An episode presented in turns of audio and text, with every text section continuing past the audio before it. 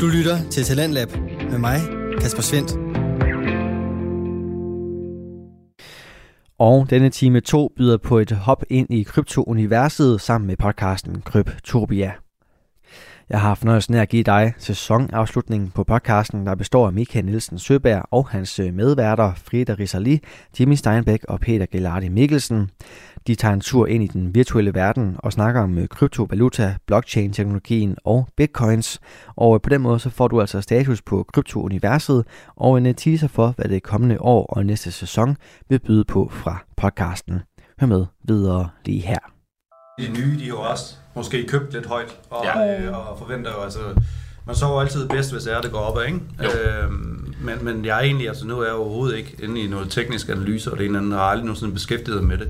Og generelt så, øh, så kan man sige, priser og, øh, og værdier øh, i krypto, den ser mig egentlig ikke. Øh, men jeg er faktisk meget enig i både øh, Fridas øh, analyse og også i, øh, i Simons udtalelse. Jeg tror også her for øh, ja, hvad det er, et, et, nogle uger siden eller sådan noget, øh, hvor at markedet ligesom begyndte at, at vende, der øh, lavede jeg vist et Facebook-post, hvor jeg sagde, at øh, bitcoin rammer en million kroner inden for Q1, Q2 næste år. Det så jeg godt. Øh, og, og det, det var fuldstændig vanvittigt udtalelse. Ja, ja, ja det, var, det var det, og der lagde jeg skulle lige øh, hovedet på blokken der, ja. så, øh, for, fordi at, og det var egentlig ikke fordi, at det interesserer mig som sådan, men det var rent og skær for ligesom at sige, jamen altså, øh, vi er ikke øh, ude af det her bullmarked på nogen måde. Altså netop, vi har ikke set de her ting her, man kan sige, mine analyser går ikke så meget på, på, på teknisk analyse, Nej. mine analyser går mere på, ligesom, hvad sker der i markedet, hvad, hvad, hvad sker der i den store industri i det her.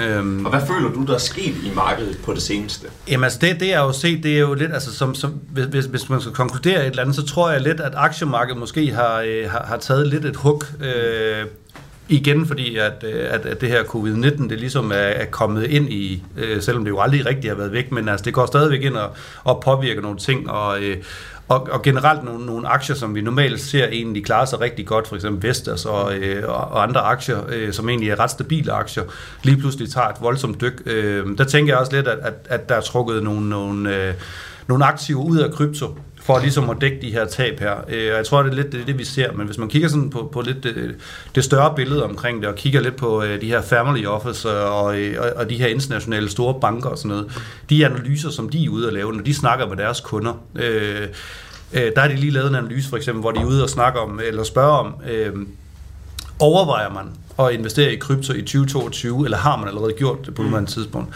Og, øh, og, og, og der er rigtig, rigtig meget opbakning omkring det der med, hvor at, at folk enten øh, melder ud, de her forskellige family office melder ud, jamen det har de allerede gjort, eller det overvejer de i hvert fald. Og der snakker vi mellem 50 og 80 procent svarer ja til, at det, at det er noget, de vil kigge på i, i, i 2022. Ja. Øhm, så, så hvis man sådan kigger lidt på, på, på det, og så, øh, og så samtidig med at lytte lidt til, til de folk, der, der har lidt viden omkring te og alle de her forskellige ting, øh, så er det rent og skær bare slap af. Altså, mm. vi, vi har set et, et voldsomt ryg i år, øh, og, og mere vil have mere. Ja. Øh, det, har, det, det, er jo, det er jo gerne det, der altid er problemet. Men, men når man sådan kigger generelt på, hvordan øh, kryptomarkedet har klaret sig, så, så har det jo været et virkelig, virkelig godt år. Ja. Øh, igen igen. Øhm, så, så det gælder simpelthen om, i stedet for at være lidt kortsigtet, at man ligesom går ind og siger, jamen, hvad tror man på? Øh, og så købe lidt op, og hvis man kan se, at markedet udvikler sig enten op eller ned, jamen så køb lidt mere, eller lad være med at købe lidt mere. Altså sådan, sådan generelt det, og øh, alternativt eventuelt smide det over i et eller andet øh, platform, hvor man ligesom kan forrente det, hvis det er, man ikke har lyst til at, ligesom at se markedet ja. gå op og ned, at man rent så bare siger, jeg stake det, eller farming pools, og alle de her forskellige ting, som vi har været inde over i, øh, i tidernes morgen. Ikke? Øh, Skal vi have snakket om næste sæson? Ja, ja, ja, altså, det, det, er jo, det er jo igen, det er jo meget sjovt, for det er jo, det er jo igen blevet noget, der er interessant. Altså, jeg, jeg sad og arbejdede med det tilbage allerede i, i 16-17, hvor at, øh, at der var ingen, der vidste, hvad det var. Øh, og at, øh, at flere af dem, som, som rent faktisk har gjort det til deres hovedforretning i dag, ikke troede, det kunne lade sig gøre. Øh, og det er igen det der med ligesom at kigge på, jamen, hvad er der muligheder i forhold til den traditionelle finansielle verden, og så det her kryptospace, som vi ligesom arbejder i. Øh, og vi har slet ikke set toppen af isbjerget. Altså det, det, det kommer til at stikke helt af. Og i forhold til isbjerg, når du siger det, øh, jeg har fundet et billede frem her af en model, der hedder Diffusion of Innovation. Og den viser det lige her, og den vil komme op på skærmen, hvis man kigger med på YouTube her. Den viser, at øh, det her det er udvikling for et marked. Det kunne for eksempel være kryptovaluta. Lad os tage udgangspunkt i det. Ja. Hvor vil I cirka vurdere, at vi er henne lige nu?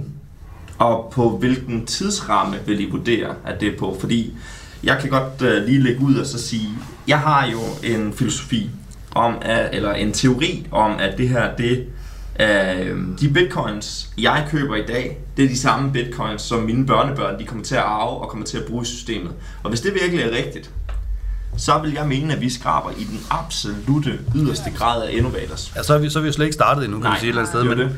men jeg, jeg, tror ikke, jeg, tror, ikke, jeg tror ikke som sådan, at man ligesom... Øh, altså det er også igen det der med, at, om man er et eller andet maksimalist omkring bitcoin og, og generelt. Altså, jeg tror ikke, der er en one fit all. Nej. Øh, altså jeg tror ikke, at bitcoin kommer til at, ligesom at være øh, the one hele vejen igennem. Øh, jeg tror, at at, at verden kommer til at tilpasse sig, og teknologi kommer til at tilpasse sig. Og det betyder rent faktisk bare, at når, når, når vi kommer til den tidspunkt, for eksempel med dine børnebørn, eller, øh, eller børn for den sags skyld, der tænker vi ikke, om det er en bitcoin eller en, øh, en ethereum eller noget som helst. Altså der er det bare integreret i vores, øh, vores helt almindelige flow. Det er lidt ligesom, når vi bruger MobilePay i dag. Der er ingen, der tænker over, hvordan fungerer det egentlig. Øh, altså, det kan godt være, at vi synes som brugere, at det er smart, men, men det synes butikkerne sgu ikke rigtigt, fordi de skal bruge, øh, de skal vente 14 dage, 3 uger på at få deres penge. Ikke? Ja, de skal Øh, også betale gebyr. er det Ja, så skal de betale der. gebyr for det, alle de her forskellige ting. Så det er egentlig bare et eller andet, man kan sige, det er egentlig bare et fint interface, som ligesom er blevet, blevet lavet som en app, og, og det er rigtig godt for brugere. Og det er der, vi skal hen med krypto. Vi skal ikke tænke så meget over, hvilken blockchain vi bruger, hvilken krypto er det, hvilken asset er det, vi arbejder med, alle de forskellige ting. Øh, det skal egentlig bare være nemt. Øh, Det er fuldstændig enig med dig. Og jeg, jeg giver bolden videre lige om lidt. Jeg har bare lidt sidste spørgsmål til det der, for jeg mener også, at hvis vi skal have krypto ud til her for Danmark, Ja. og nu er her for Danmark ikke særlig stort, men her for Danmark eksisterer jo hele verden. ja. De hedder bare noget andet rundt omkring.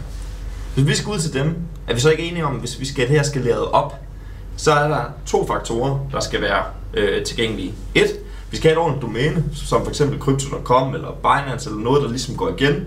Og så skal vi have en totalt intuitiv app, der øh, hvad skal man sige, er nem at oprette som wallet, og som det ikke føles som om, at jeg er ude i et eller andet cyberspace, weird shit, hvor jeg som 45-årig øh, Lars synes, det her det er fandme mærkeligt. Mm. Det, det er vel der, vi skal, der vi også skal over er til også for at skalere det her. Jo, Hvad siger du, Frida? Ja, så er der også det med sikkerheden. Øhm, nu har jeg set relativt mange artikler på det sidste, eller på det sidste, ja. også inde i gruppen, hvor folk de har skrevet omkring, at øh, deres, øh, deres forældre eller deres bedsteforældre er, fanget, øh, er blevet Ja. ja. er røget ind i en fælde, hvor de er blevet ringet op af folk, der... Altså, lige snart man, lige snart man går ind i, i, i kryptospacet, så bliver man ringet op af alle mulige hustlers, Ja. ja. som øh, udnytter de her uvidende mennesker, øhm, som ikke har styr på deres sikkerhed. Mm. Øhm, så det vil jeg også mene, at det, det er en ret, ret vigtig, Ja. ja. øh, vigtig øh, ting at, sådan, at skulle tage op, når det er, vi skal ud og have fat i øh, her fra Danmark. Helt sikkert. Du lytter til Kryptopia, en podcast om kryptovaluta. Men, men generelt kan man jo også sige, jamen der hvor, hvor der ligesom er penge at tjene, jamen der vil der også altid være nogen, der vil udnytte det. Mm. Øhm, så, så jeg synes også, det er lidt ærgerligt det der med, at medierne er ret dygtige til ligesom at tage de her øh, artikler op omkring det her med, jamen nu er der et eller andet ældre dame, eller nu er der et eller andet person, der ligesom er blevet, øh, blevet, blevet skammet af nogen, og, og, og det var krypto. Og, og man kan sige, at kryptodelen i det her er egentlig så fuldstændig lille, at, at det er kun fordi, det er et bossord lige nu, at man rent faktisk vil bruge det. Mm. Fordi det er jo det samme som, øh, som Nigeria-brevene, og det er det samme som, øh, som alle de her forskellige øh, scams. Ja. Den opbygning, det ligesom er på, jamen det er lidt det samme. Faktum er bare, at man skal ikke tro, man kan lave 100% på nu. Men Jimmy, som Peter han sagde, øh, da vi havde, øh, lige efter vi havde interviewet Simon Richard Nielsen, så siger han, Michael, vi er jo underholdning, skal ja. vi huske på, ikke? Fordi der er jo ingen nyhedsmedier, der skriver hver eneste gang, der er en eller anden, der bliver skammet over eBay eller over Nej, nej. Amazon med almindelige US dollars, hvis man kan sige det sådan, ikke? Ja. Ja. Nu, skal jeg, nu skal jeg score bolden herover, du. Ah, det vil jeg næsten sige, det ikke er helt rigtigt. Er det ikke helt rigtigt? At der Undskyld. ikke er nogen, der bliver skammet af fiat-valuta. Nej, det mener jeg ikke. Jeg Nå, okay. mener, at nyhedsmedierne ikke tager den lige så meget op, Nå, okay. som, ja, det er jo øh, klart, men det er også fordi, det er jo, det, er jo det narrativ, der man ser udspille sig lige nu. i- Ej, det var det her med, at vi, vi er ligesom underholdningsmediet, ikke? Ja, ja. Krypto Men- er blevet nærmest sådan noget. Men hvis man, altså jeg vil også sige, hvis man, en ting er at komme ud og, og, og fange her for Danmark, en anden ting er også, hvis man kan nå ud og fange den yngre generation, for det er Ja. jo dem, der ligesom forstår potentialet i Ja. krypto og blockchain, og hvad det kan gøre for verden Ja. lige nu. Øhm, så, og, og så længe man kan få dem til at forstå, hvad er det, hvordan, hvordan, hvordan fungerer pengesystemet, altså, ja. de begynder at ryge ned i de her forskellige rabbit, hole, rabbit holes, som man kommer ind i, lige så snart man kommer ind i krypto. Øhm, jamen, altså, Men i, i teorien, så, så skal vi vel også implementere gaming som noget af det næste step, hvis det her det skal skaleres op. Er, er I enige i det? Fordi når vi snakker meta og metaverse og alt sådan noget her, så er der jo virkelig nogle coins, der begynder at bulle frem nu. Altså Gala og Sandbox og Engine og så videre, får jo virkelig et hug op af. Er det ikke næste step for krypto at få den, den unge generation ind og, øh, og hvad skal man sige, øh, få, få det her implementeret mere ind i, i de unges hverdag? Altså, øh, for bare at bygge videre på det, der allerede er blevet sagt, jeg er jo sådan set rimelig enig i øh, sådan den grundlæggende udvikling. Jeg synes, i år har været et helt fuldstændig uforglemmeligt år for, for krypto. Og også for den sags skyld 2020. Altså det, det der ligesom er mit udgangspunkt, når jeg ligesom skal se på sektoren at large og prøve at se på, hvor er det, vi er på vej hen, jamen så ser jeg altid efter brugbarhed først. Ja. Altså jeg ser efter, hvad kan man egentlig bruge det her til? Og det synes jeg er en meget, altså for mig, den, den bedste og viseste ting ligesom at gribe fat i og sige, jamen altså, er det her noget, der, der bliver her i morgen, eller noget, der er om et år? Mm. Og, og der må jeg bare sige, at det har, jeg er voldsomt begejstret over, hvad vi har set. Altså, og, og det her med, som Jimmy også sagde, altså har vi en krypto. Altså det, der altid bliver spurgt, hvad, hvad er den vindende krypto? Og, og, og jeg synes, det, det, der mangler i det perspektiv, det er den her forståelse af, at selv vores nuværende finanssystem har mange forskellige komponenter. Mm. Vi snakker jo ikke om, sådan, jamen, hvad er den ene valuta, der skal reagere finansmarkedet. Det gør man selvfølgelig til dels. Der har jo altid været dollaren som, som den bærende og så videre, og, og der er de her konkurrerende interne nationale valutaer. Men, men det, jeg prøver at sige med det her, øhm, det er, at i gamle dage, og det er gennem hele menneskehedens historie, det er det, vi altid kommer tilbage til her, øh, i hvert fald på den her podcast, der havde vi jo guld som fundament for ja. økonomien. Vi havde et ædelmetal, mm. for du kan ikke kopiere et ædelmetal, du kan ikke falsificere et ædelmetal, der er en begrænset mængde af det, og det er virkelig kun inden for de sidste 100 år, vi er gået væk fra det. Og så kan man så vurdere øh, og have en lang diskussion om, om det er gået godt, eller om det er gået skidt. Ja. Øhm, men dengang, indtil for bare 100 år siden, der var der jo dermed mange komponenter i vores finanssystem. Du havde ædelmetallaget, så havde du applikationslaget, som man egentlig kan kalde bankerne. Ikke? Du kom ind med dit guld, du fik pengesedler ud. Det er jo en old school applikation. Ja. Øh, hvor du så egentlig kunne, kunne handle rundt. Ikke? Og det er jo det samme, vi ser i krypto. Ikke? Altså bitcoin er bare ædelmetallaget, som ligger til fundament. Mm. Så har du wrap bitcoin, som der er en ethereum ekvivalent, hvor du simpelthen bare smider dit bitcoin ind i en kontrakt, så Mm. minter du nye wrap bitcoin. Ja. Det er ikke det samme, det svarer til pengesedlen. Ja. Nu kan du så handle med din bitcoin på Ethereum-netværket. Du kan interagere med de her forskellige øh, applikationer, der er, ja. hvor du nu lige pludselig har en helt ny verden, der har åbnet sig for decentraliseret finans. Mm. Du kan lave crowdlending, Mm. du kan lave øh, øh, lån til dig selv, øh, i og med ligesom du tager lån i dit eget hus. Du kan tage lån i din egen krypto. Altså alle de her løsninger er jo lige så stille ved at komme frem, og så har du det helt hyper eksperimentelle, som stadigvæk foregår. Øh, du har Ampleforth, som der er gået ud og har bevist over for verden, at rebasing fungerer. Altså det her med, at du... Hvad, øh, hvad, hvad er jeg rebasing? skulle lige... Jeg, har, jeg har det, jeg har. Men det er fordi, vi er så vant til at være over Zoom, ikke? Og vi er slet ikke vant til at have pingpong. Nej, nej, det er meget roligt. Altså, det her med, at man går ud og siger, nu, nu laver vi en, en, en krypto, som der i virkeligheden ikke har en begrænset mængde, men i stedet for, så har den en øh, indbygget teknologi, som gør, at den enten øh, selv korrigerer ved at fjerne og eliminere sig selv. I virkeligheden, Mm. den selv eliminerer, Mm. og den selv udvider baseret på markedsprisen. Mm. Så det vil sige, Ampleforce mål var at lave en stabil valuta, det vil sige en stablecoin, Ja. som er 1 dollar værd.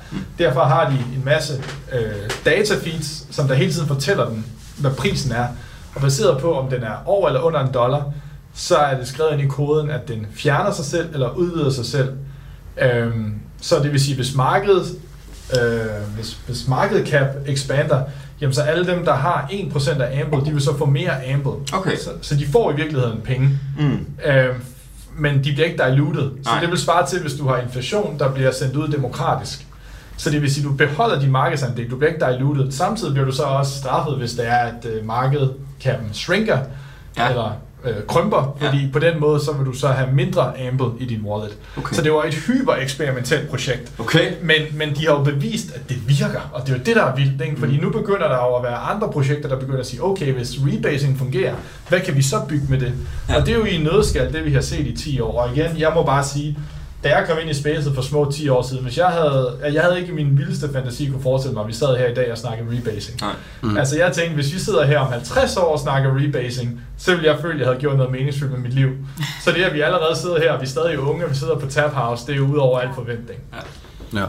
Enig. Men jeg, men jeg, jeg er helt enig, og jeg tænker også lidt det der med, at hvis man kigger sådan generelt på, på penge eller værdier, assets og her forskellige ting, hvor man siger, jamen altså på et tidspunkt var der guldstandard, men, men igen var det jo også igen, hvis vi tager og de her scams, de var jo allerede dengang. Altså, så filede man lige lidt guld, guld af, øh, af mønterne, inden man betalte dem, og det ene eller andet. Så, kom, så, lavede man, så tænkte man, okay, hvordan kommer vi udenom det? Jamen, så må vi lave nogle små hakker hele vejen rundt i, så, man, så når, at folk ligesom kan se, jamen, der er ikke øh, filet i de her penge her.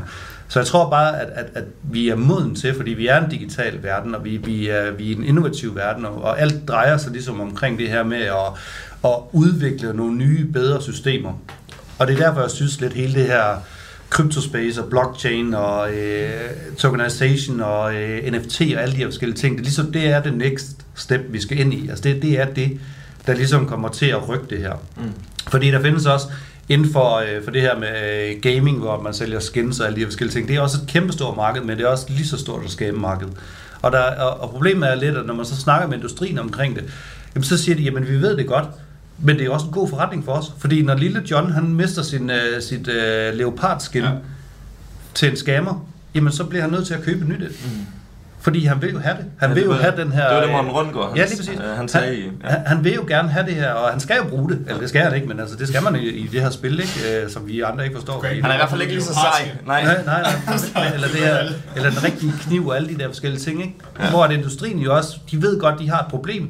Men for dem, der drejer det sig også om penge, ja. til at de rent faktisk ikke er, er helt villige til at gå ind i den her nye teknologi, som rent faktisk skal fjerne den her udfordring. Mm. Men det kommer. Og, og, og det kan godt være lige nu, at de sådan strider lidt imod, ligesom vi ser bankerne stride lidt imod og alle de her forskellige ting, men de bliver bare tvunget ind i det, fordi at lige pludselig, så vil forbrugeren have det. De vil have den standard. Ja. Øh, og det er jo også derfor lidt, når, når vi ser, altså, hvad er vi oppe på efterhånden, plus 10.000 forskellige tokens og alle mulige forskellige ting. Der kommer hele tiden nye, og, og, og det, er jo, det, er jo, det, det er jo et virvar, man ser, at nu lavet den her 200.000 procent stigning og alle de her forskellige ting. Men faktum er bare, at man lige skal, lidt ligesom Mathia, prøv lige at zoome lidt ud, og så ligesom se, jamen, hvad, hvad sker der egentlig hen over de her mange år her. Øhm, Time in the market beats timing the market. ja, præcis, lige præcis. Du lytter til Radio 4. Du er skruet ind på programmet Talent Lab, hvor jeg, Kasper Svendt, i aften kan præsentere dig for to afsnit fra Danske Fritidspodcast. Her som nummer to er det fra Kryptopia, hvor verden Michael Nielsen Søberg taler med sine medværter Frida Risali, Jimmy Steinbeck og Peter Gelardi Mikkelsen omkring, hvordan status på kryptouniverset egentlig ser ud. Og øh, det afsnit vender vi tilbage til her, hvor Jimmy han tager ordet. Du lytter til Kryptopia, en podcast om kryptovaluta. Altså, der, der er jo tit folk, der siger sådan, jamen, altså, hvor, hvor, altså, hvor, hvorfor har du stadigvæk bitcoin øh, fra, fra dengang? Jamen, det er, fordi jeg ikke har solgt den. Altså, og, og længe er den jo ikke. Og, og så kan man sige, jamen, er det, ikke, også- er det ikke også lidt svært? Jo, jo, det er det. Men ved at man ligesom nu kan forrente dem. Altså, jeg behøver ikke engang tænke på markedet. Jeg behøver ikke tænke på, om markedet går op eller ned. Selvfølgelig kan man sige, at min forrentning bliver, bliver øh, mindre værd, hvis det er, at markedet falder. Ja. Procenten er stadigvæk den samme. Ja. Og det er det, der ligesom åbner op til, at man ikke behøver at have en milliard på kontoen, før at bankerne gider at snakke med en. Altså, her 10 dollar, 100 dollar, så er du, så er du i gang, ikke? Jo. Øh, og det hele bliver nemmere og nemmere og nemmere, og øh, jeg tror lidt, det, det, det er... Det, det, er, det er derfor, jeg er i det her space, eller det ved jeg, det er. Det er 100% på at være med til at gøre det her fuldstændig tilgængeligt. Øh, og det er jo blandt andet også det, som vi gør i, i Ecomi, som, øh, som er, er det nye, hvad man siger, skud på stammen omkring Ja. det hele det her space, hvor at, at, at selvom det er blevet nemt at forrente sine penge i krypto, så er det stadigvæk svært. Ja. Altså det er, stadig, det er også stadigvæk kompliceret for mig. Hvorfor synes du, det er stadig svært? Jamen jeg synes, det er svært, fordi jeg synes, at øh, for det første, så skal man ligesom have sin bank med til, at man får lov til at, ligesom at flytte nogle penge fra A til B. Mm. Derefter, så skal man ligesom vælge, jamen, hvilken platform ønsker man, og hvad er sikkerheden omkring det, og hvad er en stablecoin, og hvordan får jeg den, og øh, hvis jeg nu vil tilbage til, til almindelige, traditionelle danske kroner, hvordan gør jeg det, og altså hele det der med, at, altså, hvad er en wallet, og hvad er en private key, og skal, skal jeg selv holde den, eller skal jeg lade en uh, custodial uh, firma til ligesom at, at klare den del for mig, og alt, hele det der, det, det er stadigvæk, altså hvis man ligesom har overvejet at sige, jamen, nu vil jeg gerne tage det næste skridt, så er der bare for mange hump på vejen, altså for mange bump på vejen til, at man ligesom siger, jamen nu gør vi det, mm. hvor at hvis man rent faktisk bare kunne flytte sine penge, altså fra sin bank over i en anden bank, hvis vi skal sige det sådan meget simpelt, og så tjener man lige pludselig nogle renter, ja. i stedet for at skulle betale renter. Altså det, det, det er jo der, vi er, så vi skal ligesom finde den her, bygge den her gateway her til at, ligesom at gøre det virkelig, virkelig nemt. Mm. Og så er det igen det her med, jamen, så kæmper man med lovgivning omkring det, og, og alle reguleringer og alle de forskellige ting. Og det er jo ikke, altså, det er jo godt. Altså det er godt, der er nogle reguleringer, hvidvask og EML og øh, KYC og alle de her forskellige øh, ting, som nu er blevet opfundet, fordi netop, at den traditionelle verden ikke fungerer. Det er jo derfor, man har opfundet alle de her ting her, fordi vi stoler ikke på hinanden. Mm. Men hvis vi nu kan stole på hinanden, eller lad være med at stole på hinanden, fordi at vi har en teknologi, som, som, som stoler for os. Altså, det er fremtiden. Ja. Det er 100% der, der, der fremtiden. ligger også noget, noget ændring i noget men- menneskeadfærd, som har gået igen igennem så mange generationer, og faktisk helt tilbage til, øh, til, til, til den måde, vi får akkumuleret penge på. Og man kan sige, at kryptomarkedet har jo, har jo åbnet op for en masse muligheder for, for de mennesker, som ikke har haft den forståelse for, for, for, penge, for pengestyring eller, eller money management generelt. Øhm, for eksempel, øhm, jeg, har fået, jeg har fået en større forståelse for østrisk, øh, østrisk øh, økonomi, Nå, bare for... Øh, Østrigsk økonomi. Østrig, østrisk økonomi. Det var lige det, øhm, der- Ja, øh, og det er jo egentlig fordi, det, det, jo det springer ud fra, at jeg er røget ned i det rabbit hole igen, og hvor det hele den her, øh, alle de her teorier, jeg har fået læst op omkring øh, østrisk økonomi, øh, de her teorier går ud sådan set ud på, at der skal jo ikke være nogen centraliseret øh, enhed, som, som går ind og, og, og styrer penge, øh, sundhedssystemet og, og uddannelsessystemet. Så man kan sige, hvis, hvis øh, krypto- og blockchain-industrien kan være frontrunner Mm. for, at man, man ændrer en menneskeadfærd igennem de næste kommende generationer, så tror jeg virkelig godt, at mennesket, menneskeheden generelt kan komme frem. Øhm, så, altså sådan, så man kan sige... Det, What? Er der optimisme i menneskeheden hos Brita nu? eller Ja, hvad? det er det. Det er wow. ja, det er der, det er der. Er Ja.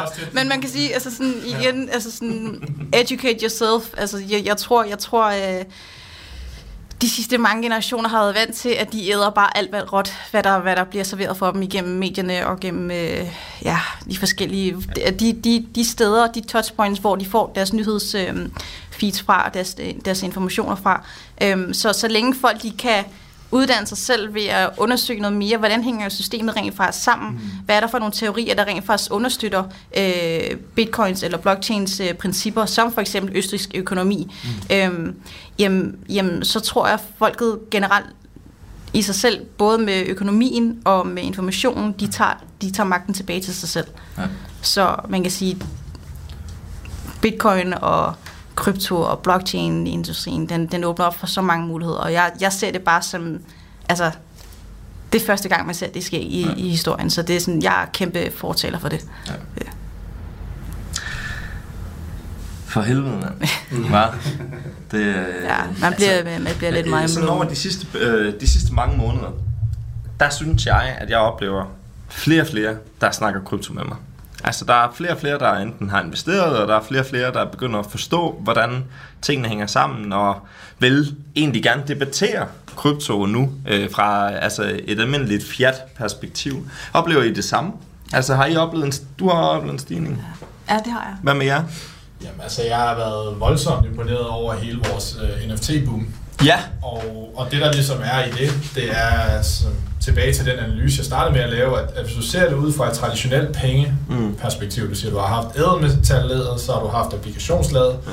og nu det vi når til, det er simpelthen gavekortslaget. Mm. Altså det vil sige, at du har fundamentet for økonomien, så har du bankerne, applikationerne, og så dernæst, så har du så virksomhederne, som ja. nu kan bruge den her teknologi til at udstede, hvad kan man sige, meget, meget komplekse og avancerede gavekort, ja. øhm, som der har nogle af de samme elementer, som gør øh, ædelmetallet værdifuldt. Altså der er en begrænset mængde. Mm. Øh, alle kan se, at det, den er ægte, den Ja. er god nok, fordi du har, du har det hele på en offentlig, et offentligt beholderi Ja. ja. af regnskab, som jo er det, en, en blockchain i virkeligheden er. Mm. Og det er jo, altså vi ser nogle af verdens største virksomheder. Altså, det var det Morten, han var inde og tale med os om. Altså som, som han sidder og servicerer lige nu, mm. fordi der simpelthen er så meget knald på, at alle vil, vil have en del af det her NFT. Mm. Øhm, race. Så det er det, jeg tænker, der har virkelig har gjort det her mainstream. At du ser nu, at alle verdens popstjerner og, Ja. og sportsstjerner, de, de skal nu med på det her. Der er Men er- fandme gang i. Men er det ikke også fordi, at lidt, et eller andet sted, de forstår det, og så forstår de det alligevel ikke? Altså fordi, det de forstår ved det, det er, at de ligesom lige pludselig skal lægge deres musik på blockchainen. De kan lægge deres kunst på blockchainen. De forstår nok ikke helt selve altså hele den her teknologiske udvikling i det og alle de her forskellige ting. Og det synes jeg også lidt, man ser det her med, at, at det forstår investorerne heller ikke stadigvæk. Altså det her med, at, at, at man handler øh, nogle, nogle NFT'er til enorme summer og alle de her forskellige ting. Og ofte så er det jo folk, som ligesom har gjort det godt i krypto i forvejen, som ligesom går ind og køber, fordi at det mener man lidt, det skal man. Øhm, så, og, og jeg tror også lidt, det er det her med, at vi ligesom, når vi først kommer ind i hele det her gaming-industri og det ene, andet, så er det jo ikke os, der ligesom skal sidde og lære det. Altså det er, det, er, det er jo ikke vores generation, som skal sidde og gøre det, så vi er allerede next step, og det, og det er jo også det, vi ser med alle de her forskellige memes-token, som rent faktisk får en eller anden form for øh, samfundssucces, ved at, at der, når der er nok, der tror på det, jamen så sker det. Øh, og det er jo lidt det der, som jeg også siger, med alle mulige underlige scenarier rundt omkring i verden, altså for eksempel med, med covid-19, jamen hvis vi er nok, der ligesom interesserer os og, og løse opgaven, jamen så kan vi gøre det. Mm. Det samme med, med, med, med hvad der sker omkring selve naturen i Danmark og forurening og alle de der forskellige ting, jamen hvis, hvis man sætter sig målet og ligesom siger, jamen vi er bare nok, der ligesom vil gøre noget ved det, så har historien jo ligesom vist, så, så kan vi gøre noget ved det. Og, og jeg tror, det er der, vi er lige nu, hvor, hvor det næste, vi ligesom skal... Og, og, og der er, kan man sige, alle de her lidt gråhårede folk, som jeg efterhånden også er, er, er en del af, vi forstår sgu ikke hele den her gaming-industri. Vi forstår heller ikke hele det der NFT med, at altså, hvorfor skal et eller andet kryptopunk, øh, altså som øh, første gang jeg så den, der tog jeg mine briller på, fordi jeg troede, at det var fordi, at jeg ikke kunne se bedre, men altså, fordi det simpelthen var så pixeleret. Øh, og samtidig med, så er vi ude og købe OLED fjernsyn og alle mulige forskellige ting, fordi det skal være så skarpt som overhovedet muligt. Men lige pludselig så køber vi, køber vi Var det så Ja. fordi, du, var det så fordi, du skulle bruge briller, eller var Nej. det fordi, den ikke var bedre? den var bare ikke bedre. Nå, okay. der, der, var lidt for meget pixelering på det. Hver gang der opstår trends, så Ja. er der altid skabe modtrends, ikke? Ja, og jeg, jeg tror, at de trends, som ligesom sker, altså det, det er også noget lidt at gøre med, at jamen, grunden til, at det er så, så funky det her lige nu, altså at navnen er sådan øh, inde i gamingverdenen, og det er sådan lidt øh, cartoon over det hele, det er fordi, at det er jo den målgruppe, det er jo den næste generation, som, ligesom, som, som skal tage imod det her.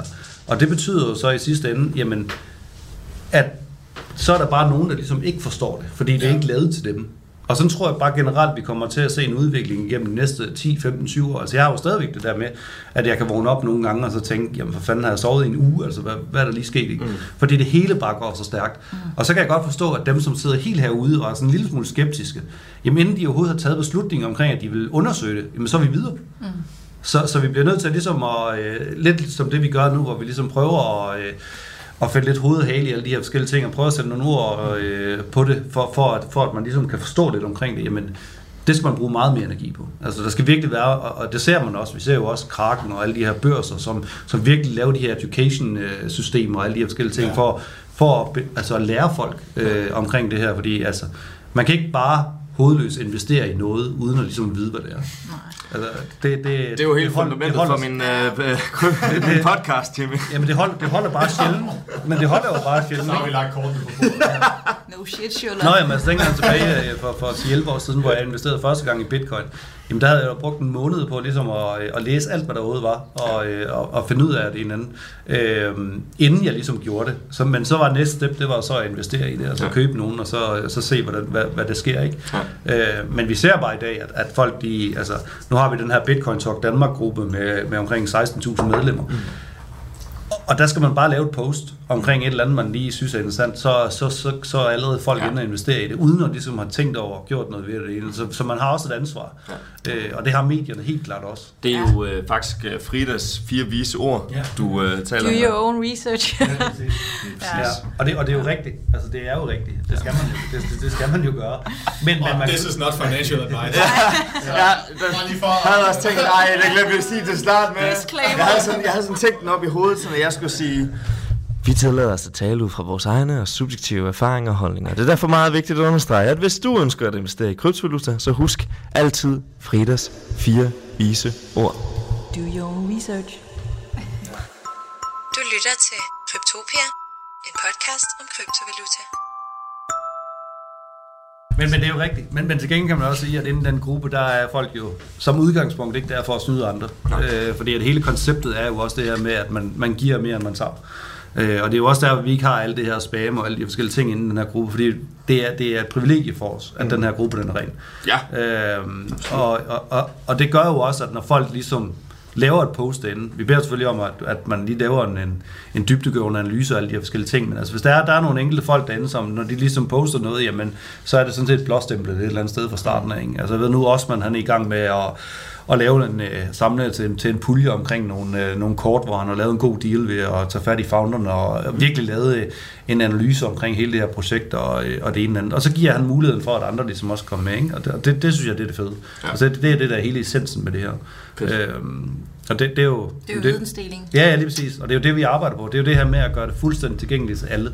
Mm. Øhm, og det skal vi jo også via øh, NDA, altså øh, gøre noget mere i. Altså øh, Ja. simpelthen lave en, en decideret forening, hvor at, at det er her eksperterne er, det er her viden den hentes, det er her medierne skal komme til, hvis de har noget omkring en artikel, Ja. som de gerne vil have uddybet, eller at de gerne vil have noget dybtegående viden omkring noget, inden at de bare smider det ud til folket, og så bliver det bare et råt. Ja. Øhm, det, det er sådan lidt det, ikke? Og, og det, er jo, øh, det er jo Nordic Blockchain Association, ja. du snakker om her. Og der, der er du jo med i, Peter. Du sidder jo i, i bestyrelsen nu. Ja, det gør jeg. Det er, det er for fedt, mand. Jeg forstår ikke, Kan du ikke fortælle os, kan du fortælle os en lille smule mere omkring sådan, hvad er Nordic øh, Blockchain Association, og, hvad- og hvad, hvad laver I, og hvad laver du øh, som bestyrelsesmedlem der?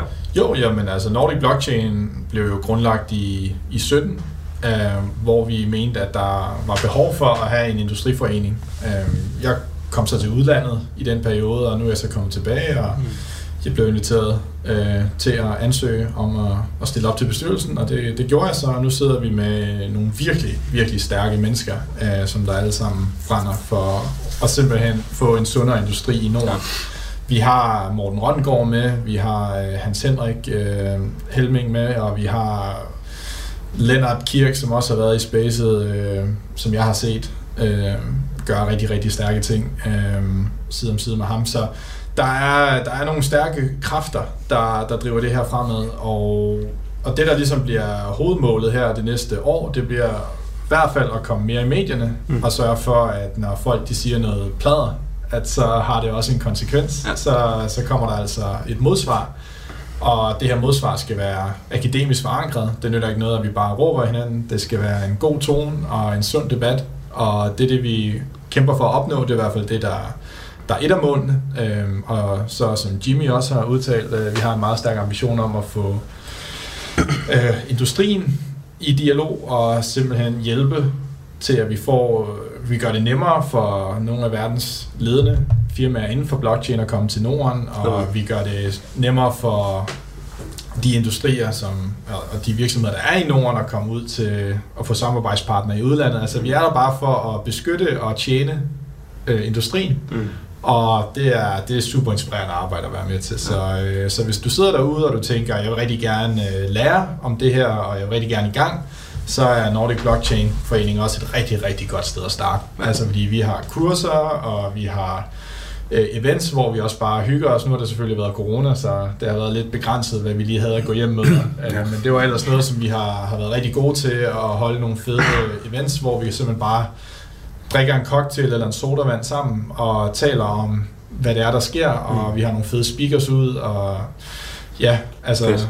selvom at det er en, en global øh, gigantisk vækst, vi har haft i, i selve industrien, i, i sektoren, så, så er det jo stadigvæk øh, et miljø, hvor at vi alle sammen kender hinanden. Så, så kom ned og lær os at kende, og, Ja. ja. og, og lær, lær mere. Altså, igen, den her industri, den er kommet for at blive. Det tror jeg på. Det har i hvert fald øh, sat min karriere ind på. Så, så må ikke... Øh, må Ja. ikke Ja. Men jeg, tæ- jeg tænker også lidt, at, at det er også vigtigt, at det her det, det, det kommer til at ske i Danmark. Ja. Altså, at vi får den her øh, forening, eller altså, hvad det nu bliver i, i sidste ende, at vi ligesom får det her. Fordi hvis man sådan kigger både nationalt, men også internationalt omkring, jamen de her virksomheder, som rent faktisk har succes inden for det her øh, blockchain og krypto og øh, digitalisering og tokenization og alle de her forskellige ting, så, så er de enten stiftet i Danmark, eller der er danske founder med, eller der er, der, der er altså, øh, hovedpersonerne i, øh, i, i virksomheden er danske. Mm. Øh, fordi vi faktisk er ret førende inden for det område. Og, og derfor er det også sådan lidt, øh, altså, det er lidt ærgerligt hele tiden at se, at ting ligesom bliver stoppet, eller at der bliver sat, sat ting ja. bliver sat i bero, fordi at, at der ligesom er nogle, nogle, nogle lovgivninger, nogle retningslinjer, som ikke er helt klare endnu, ja. og, ikke er, og, og jeg ved godt, det, det er altid problematisk det her med, fordi nogle gange så opfinder vi jo også, at vi er jo med til at opfinde noget nyt, øh, som, ikke har eksist- altså, som ikke eksisterede tidligere, og, og, og så, så kræver det jo også, at lovgivningen ligesom tilpasser sig det. Men der virker, det virker bare sådan lidt som om, at der ligesom er sådan en, en, øh, en hemsko, altså der er sådan en forhindring hver eneste gang, at der ligesom er noget nyt, i stedet for at man ligesom ser, okay, det her er spændende, lad os, lad os prøve at arbejde videre med det, og så lad os prøve at kigge på, hvordan vi kan regulere det, eller hvordan vi kan lovgive, eller det den. Så er det sådan, jamen du er kriminel, nu skal du bevise, at du ikke er kriminel. Mm. Altså det er sådan hele tiden den modsatte effekt, man ligesom opnår, ved at man, man, man går ind i de her øh, ting her. Og det synes jeg er lidt ærgerligt, og det er derfor, det er fedt at se sådan noget firma som som NDA, altså foreningen der, eller øh, Januar, som er ved at tage kampen op med bankerne i form Ja. af at, ligesom at lave en gateway mellem banker og, og, og øh, ikke-traditionelle finansielle virksomheder, men mere kryptovirksomheder. Øhm, og, og vores egen projekt, som vi er i gang med, Ecomi, hvor vi ligesom vil gøre, det, gøre renteindtægter, forrentning og staking og alle de her forskellige ting tilgængelige for danskere, uden at man behøver at sætte sig ind i, øh, hvad, hvad der sker. Eller Morten øh, Rønsker fra øh, Reality Gaming Group, som, som ligesom jamen, har øh, overtaget hele det her NFT-space omkring det her, og arbejder jo med, altså uden at skulle, skulle røbe en hel masse, så, øh, så kommer der 20 nye projekter ud nu her med, altså... Øh, hvis ikke, hvis ikke man kender de her brands, som de arbejder med på nuværende tidspunkt, så er det fordi, man får en jordhul. Altså det er toppen af poppen inden for, for industrien, Så- som han ligesom henter ind i, i blockchain og arbejder med, fordi at de gør det rigtigt, fordi de gør det efter loven, fordi de har alle de her ting og sager.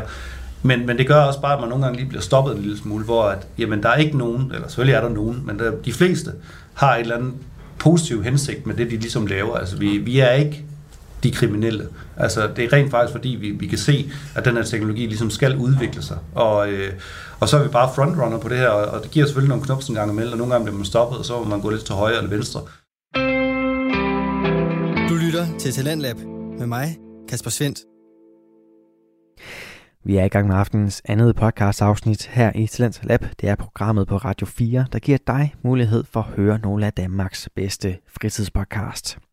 Det er podcast, der deler nye stemmer, fortællinger og måske endda nye holdninger, blandt andet holdninger til øh, kryptovaluta og hvordan hele det univers fungerer.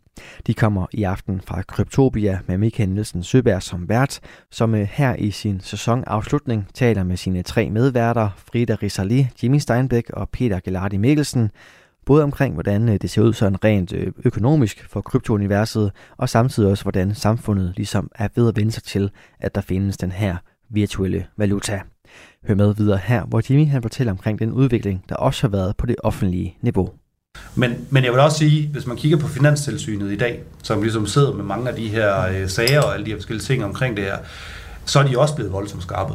Altså, de har virkelig også nogle mennesker siddende inde i deres jureafdeling, som øh, er på, øh, på, på lige fod med Payam for eksempel, fra Samar Lov og alle de her forskellige ting, fordi at man har været med til at, ligesom at uddanne dem i det. Altså, vi har ligesom hele tiden presset på og gjort de her ting, altså sagt, jamen det her skal I kigge på, det her skal være, og alle de her forskellige ting. Så i dag, når man går ind og ligesom skal have nogle licens eller noget regulering af det ene eller andet, så ved de rent faktisk, hvad de snakker om. Mm. Hvor at tilbage i 2013-14, hvor at vi snakkede med Skat og Ligningsrådet omkring øh, lovgivning med, og beskatning af alle de her forskellige ting, det var, det var som at snakke til en dør, og nogle gange der var der ikke engang en dør. Mm. Øh, og alligevel så brugte man så meget energi på det. Og i dag, jamen, det- jamen, det er sådan, det, og, og det er sådan lidt frustrerende, fordi at man bruger både penge og, og ressourcer på det, og, og virkelig meget energi på det. Øh, men, men det virker også til, at i dag, at, at det, det åbner mere op. Men, men det er stadigvæk sådan, at man ligesom skal forsvare sig, inden at man nærmest får lov til at komme ind ad døren. Og det synes jeg er lidt ærgerligt. Altså der, øh, der kunne man godt lige prøve at, lige, at, at, kigge lidt hinanden anden og sige, jamen, det virker sgu interessant, det du laver. Lad os hjælpe dig med at komme i mål, i stedet for, at man ligesom har fjenden fra den anden side af døren. Ikke? Så, Ja, og hvis jeg bare lige må knytte en kommentar til det, altså jeg synes, det er, det er spot on, det du siger, Jimmy, og, øh, og jeg tror nogle gange, at øh, så sidder nogen derude og tænker sådan, har vi virkelig behov for en industriforening? Altså så, så tror jeg bare, altså nu har jeg lige nævnt nogle få navne, øh, der er selvfølgelig en hel bestyrelse og ufattelig mange dygtige mennesker, som har givet frivillige timer i, i foreningen igennem tiden. Vi har haft gode konferencer og sådan noget, men hvis nogen der sidder og tænker, hvorfor har vi egentlig brug for en industriforening? Altså som du siger, Jimmy, altså jeg tror, det er meget overset, hvor stor en sektor vi egentlig har i, mm. bare i Danmark. Mm. Altså nu snakker vi i Norden, men bare i Danmark. Altså som du sagde, vi har ja. januar, som der sørger for at, at bridge gapet mellem den traditionelle bankverden og, og krypto øh, i forhold til, at man får øh, bankkonti, man kan drive forretning på en, en måde, der er reguleret. Vi har danske Arise, som der er ved at bygge et helt nyt net for altså finans. Og, ja, ja, de lancerer jo her, hvad det, ja, det er jo, det er jo her i december. Ja. Ja. Øh, der lancerer de tre nye stablecoins. Altså, øh, stabile valutaer, digitale valutaer, en euro, en, øh, en dollar og en, øh, og en pound, øh, Ja. som er øh, backed af government. Så det vil sige, altså, så snakker vi ikke om, at der er et eller andet firma, eller der er en bank, som mm. ligesom ligger inde med en til en i forhold til traditionelle penge. Det her, det er statsgaranteret mm. kryptovaluta. Ja. Det er, det er, jamen, jeg kan kun smile hver eneste gang, jeg snakker om det, fordi jeg synes, det er det vildeste. Og, og så kan man igen sige, jamen, hvorfor er RISE, altså hvorfor den lille bitte øh, organisation? Jamen, det er bare fordi, at, at nogle gange, der skal man også være en lille smule anarkistisk for at finde ud af, hvad er det egentlig, der fejler her? Og så arbejde på det, og så få reguleringer på plads og alle de her forskellige ting. Men der er jo mange, altså der er jo... Øh, øh Coinify, jo, som igennem de sidste 7-8 år har, har været, været øh, top-performer inden for øh, det her med fiat on-ramp, off-ramp, og øh, altså, og der er der hele tiden nogen, ikke? Altså der, og i Norge og Sverige er der også nogle store virksomheder, og øh, vi kan jo sidde og ramme danske virksomheder op fra nu her, så indtil at, øh, at vi løber tør på batteri. Ja, det var faktisk det, jeg havde tænkt mig at gøre. Ja, ja. Fordi altså, som du siger med stablecoins, altså der har vi Arise, men altså vi glemmer også, altså ofte synes jeg at nævne i debatten, at altså MakerDAO Ja, var de er jo nogle af dem, der opfandt stablecoins. De er jo altså, gamle. De er jo ja, forældede. det var Rune, det var jo helt tilbage en af de ældste Ethereum-projekter, ikke? Ja. Øh, vi har, øh, altså hvem har vi ellers? Øh, Så har vi Reality Gaming Group, som du har nævnt med Morten, der sidder og laver hele verden om til NFT, og vi har... Øh, vi har, hvad hedder det, Bright Star Studios, som var nogle af de første i Danmark til at, at, at rejse, jeg ved heller ikke, hvor mange millioner til, til deres uh, NFT gaming spil, Ja. som du talte om, som er fremtiden. Ja. Så har vi DigiShare, som arbejder med hele øh, tokenization omkring øh, ejendomsmarkedet, og Ja. er i gang med at lave en forgrening på det, der hedder BRIC, altså hvor man rent faktisk det her med, det er også lidt udfordrende i forbindelse med, når man investerer i ejendom og det ene andet, jamen, man skal ligesom vente til, at, at, at projektet er færdigt før, og så have solgt det, før at man ligesom kan realisere sin kapital til at gå ind i andre projekter. Men hvad nu, hvis man bare kunne gøre det samtidig med? Hvis Ja. man nu sagde, jamen nu har jeg lagt øh, det første halve års investering i det her, og øh, vi kan se, jamen vi har solgt øh, allerede de første 50% af de huse eller lejligheder, der ligesom skal, skal komme. Nu er jeg egentlig klar til at rykke videre. Jamen så kan man egentlig bare sælge sin share direkte på blockchain via en, en, en token mm. og alle de her forskellige ting. Så, så, så der sker bare så meget, og, og DigiShare i sig selv, som, som jo øh, arbejder med en masse internationale virksomheder øh, inden for, for hele det her... Øh, arbejde omkring øh, ejendomsinvesteringer, det ene eller andet, som jo er blevet en af de førende inden for det, og også arbejder med, med en form for NFT et eller andet sted, fordi at den aktie, man ligesom udsteder, jamen den er jo også et eller andet sted knyttet til den her, det her projekt, eller den her enkelte øh, ejerskab i det her projekt, og en anden. Så, så, så der sker bare voldsomt meget, og der, er- altså, jamen, altså, der er jo så mange firmaer, altså det, vi må lave en liste en dag. Ja, Øh. og, og vent, lidt, vi er ikke færdige. Men, men så, så skal lige være afsluttende Ja. kommentar på det her emne, Ja. ja. fordi vi, vi skal så småt til runde af. Jeg har lige nogle ting, jeg gerne lige vil have talt med om, inden vi stopper nemlig. Ja, jeg, jeg synes bare nu her, hvor det ligesom er årets afslutning, jeg, ligesom, jeg synes altså, der skal gives nogle saluts ud. Ikke? Altså, Ja. Fordi du har også, øh, så har du Completion, som er vores nyeste Ja. skud på stammen her i Danmark, som laver en NFT øh, metaverse platform for mental sundhed, Ja. Øh, og bruger, øh, Det bruger er også et voldsomt interessant projekt. Det er vildt Altså. innovativt. Øhm, altså, vi har vores Code School Fast Track, også et dansk APS. Ja. Altså, så, så der er alligevel, øh, altså der sker meget, og, øh, og det var bare i Danmark. Altså, vi skal nok øh, skåne lytterne for, for de svenske og nor- norske projekter. Ja, vi har jo også Bitcoin Swiss, og vi har også Concordium, som jo Ja, både er dansk præcis. slash øh, Schweiz og alle de her forskellige ting, ikke? men altså, hvor, hvor at man kan sige, rødderne, de er danske, Ja. øh, og, og, og, så, som gør et kæmpe arbejde inden for, Ja. ja. for den industri. Nogle gange så forstår man ikke helt, hvad det er, de laver, og, øh, men, men igen, det skal jo også lige have lov til at udvikle sig, før at man ligesom kan se det, og det kan også godt være, at, at man, man laver nogle ændringer på vejen og alle de forskellige ting, men, men der er ingen tvivl om, at, at, øh, at vi har sgu meget godt fat, sådan generelt, øh, fra dansk side af omkring hele det her space her. Jeg synes, vi kan være stolte som danskere. Ja. Altså, vi er med på vognen, og det er også derfor, at det er vigtigt, at vi har en forening nu, ja. Ja. som, øh, som også øh, stiller sig op, og, og det kommer vi til at se i 22, så det Ja. bliver en af de, de Ja. ting, jeg ser meget frem til. Ja. Vi glæder os i hvert fald rigtig meget til at høre mere fra Nordic øh, Blockchain Association, og det, øh, det tænker jeg også, vi måske skal, øh, skal tale lidt mere om i sæson 2, når vi skal have det op at køre jo. Øh, det bliver jo pissespændende, mm. og vi, øh, vi har jo snakket lidt, inden vi åbnede mikrofonen og så videre.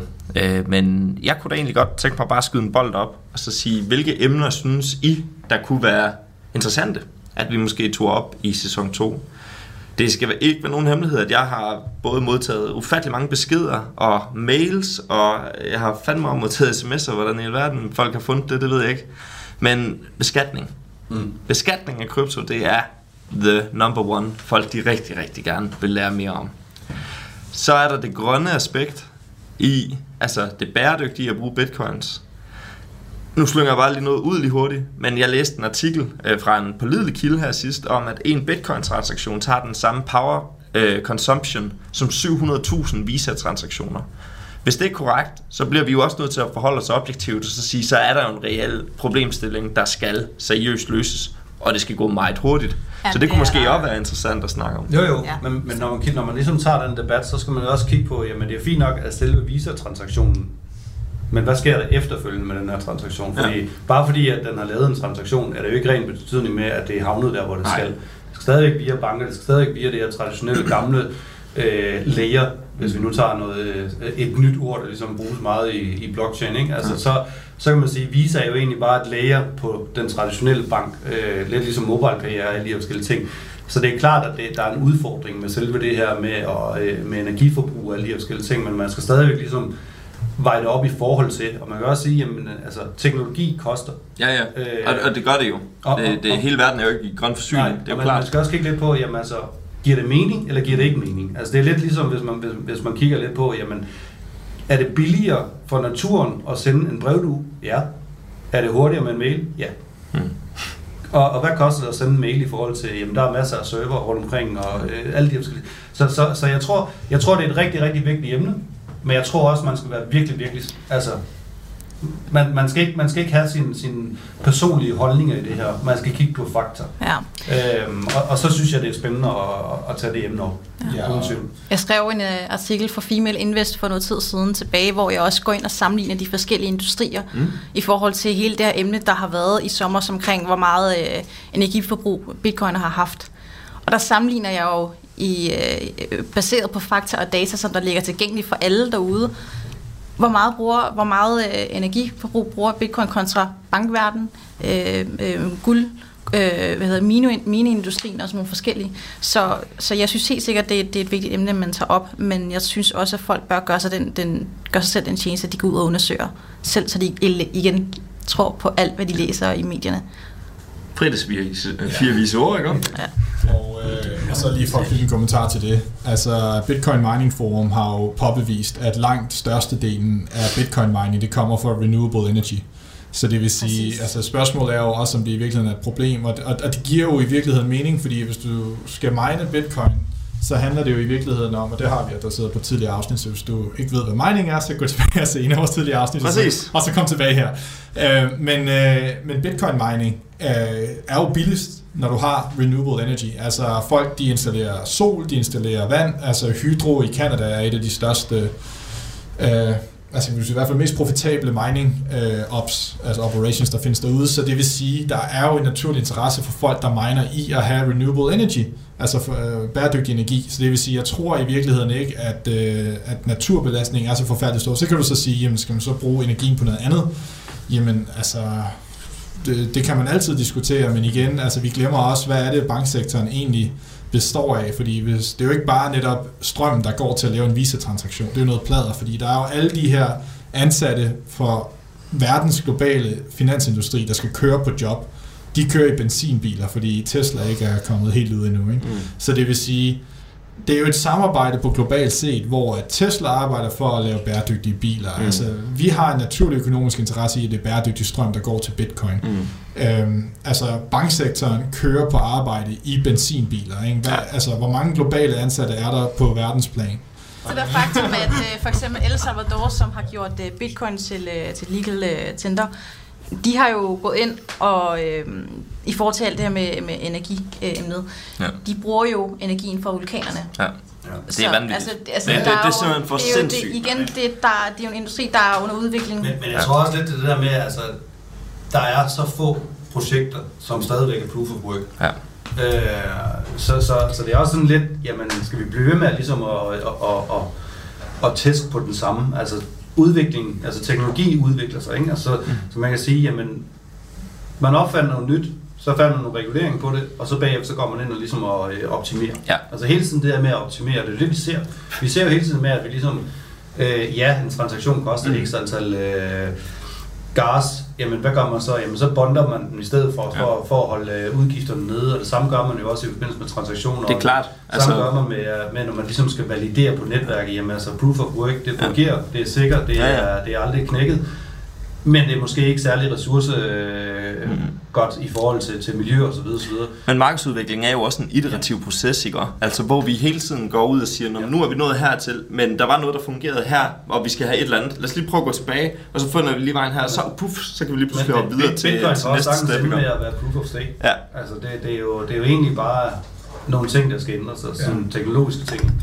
Så, øh, så jeg synes, det er sådan lidt... Jeg, jeg synes, det er sådan lidt, når man ligesom ikke har mere skyts i en, di- en debat, mm. så kommer den her. Men bitcoin bruger også meget strøm. Ja. Ja.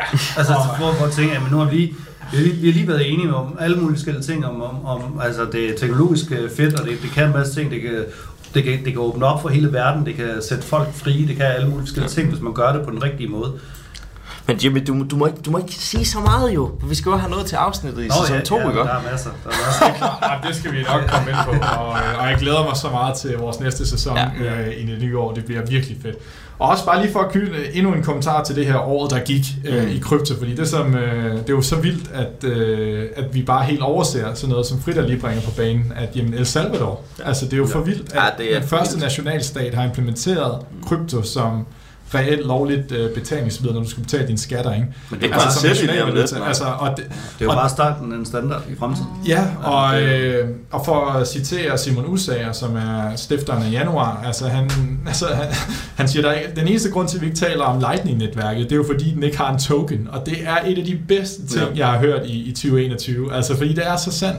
Altså jeg kan huske, at jeg besøgte Lightning-netværket på, på MIT tilbage i 2016, Mm. og det var sådan en lille kosteskab, hvor der sad øh, seks ansatte og, og sad og, og arbejdede på det, og nu er det det, som der er blevet implementeret i bitcoin, og som bliver brugt til, at man kan betale med bitcoin på Starbucks i El Salvador. Og Det er jo og det, og det tror jeg lige, at lad os lige lade den synke et øjeblik. Ja. Du kan gå ind i en Starbucks i El Salvador og have instant transaction Ja.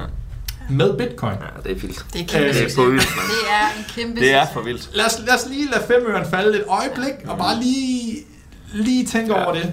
Um, så, så vi er altså et, et vildt sted hen. Ja. Og, øh, og ja, det er fuldstændig rigtigt, Jim. Altså den her med, med elektriciteten, der bliver altid heddet op af, af æsken, men, men igen, altså den, den har vi ligesom adresseret nu. Der, det meste kommer fra bæredygtig energi allerede, og, og lad os blive ved med at skabe bæredygtige energikilder, fordi altså, det er jo også rigtigt, som du siger, Jimmy, det er jo spot on. Altså, altså, hvis man følger den anden logik, jamen så skulle vi jo, så er der jo heller ikke noget, som der, altså det kan jo aldrig blive grønt nok, så skal vi jo tilbage til brevduer, vi skal Ja. tilbage til, altså, ja. så, så, man bliver også nødt til at sige på et eller andet tidspunkt, jamen altså, vi, vi mennesker er på jorden, og vi har et behov, og, og det behov skal dækkes, og nu har vi hele vores menneskehedshistorie, øh, siden vi opfandt penge, haft guld som fundament, og det er også det, som jeg blandt andet øh, har sagt i mange år, og bliver ved med at sige, at set i det lys, så er det jo i virkeligheden os, der sidder og er de konservative støde principielle mennesker, som siger, at vi skal have et fundament for økonomien.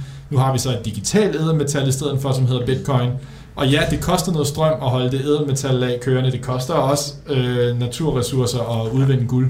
Sådan er det bare. Det koster at være menneske. Ja. Øh, men lad os sørge for, at det er bæredygtig energi, det kommer fra. Og, og så lad os komme videre, fordi vi bliver nødt til at have infrastruktur. Og så er det i virkeligheden det nuværende finanssystem, som er den her eksperimentelle øh, rejse, som vi er på lige nu, og det bliver spændende at se, hvor det ender. Nu bliver jeg nødt til at træde karakter som øh, vært. Vi har... Øh, Kom så, Michael. ja, det, den, den skal lige hos op af hatten her. Skal Men vi, øh, vi har snakket sammen i næsten en time nu. Øh, og øh, vi bliver lige stille nødt til at runde af. Og så ved jeg, at øh, de tre mennesker, og inklusive mig selv, der sidder her, vi har noget rigtig, rigtig spændende til jer i 22. I pff, 2022. Ja. Så er der sådan set ikke andet tilbage end at sige, hodl. Vi ses på månen. Vi ses.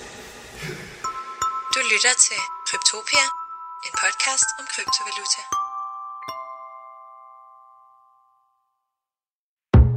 Radio 4 taler med Danmark. Og det var aftenens sidste bid fra podcasten Kryptopia, og således også afslutningen på aftenens program. Mit navn er Kasper Svens, og jeg havde fornøjelsen af at præsentere dig for to danske fritidspodcast. Først så stod den på bare mellem os med Katrine Momme og Maja Glenborg, som talte omkring nytårsforsæt. Og så var det Michael Nielsen Søberg, som sammen med Frida Risali, Jimmy Steinbeck og Peter Gelardi Mikkelsen tog et kig på kryptovaluta i Kryptopia. Du kan finde flere afsnit fra begge fritidspodcast inde på din foretrukne podcast tjeneste, og så kan du selvfølgelig også finde alle Radio 4's programmer inde på vores Radio 4-app eller inde på radio4.dk.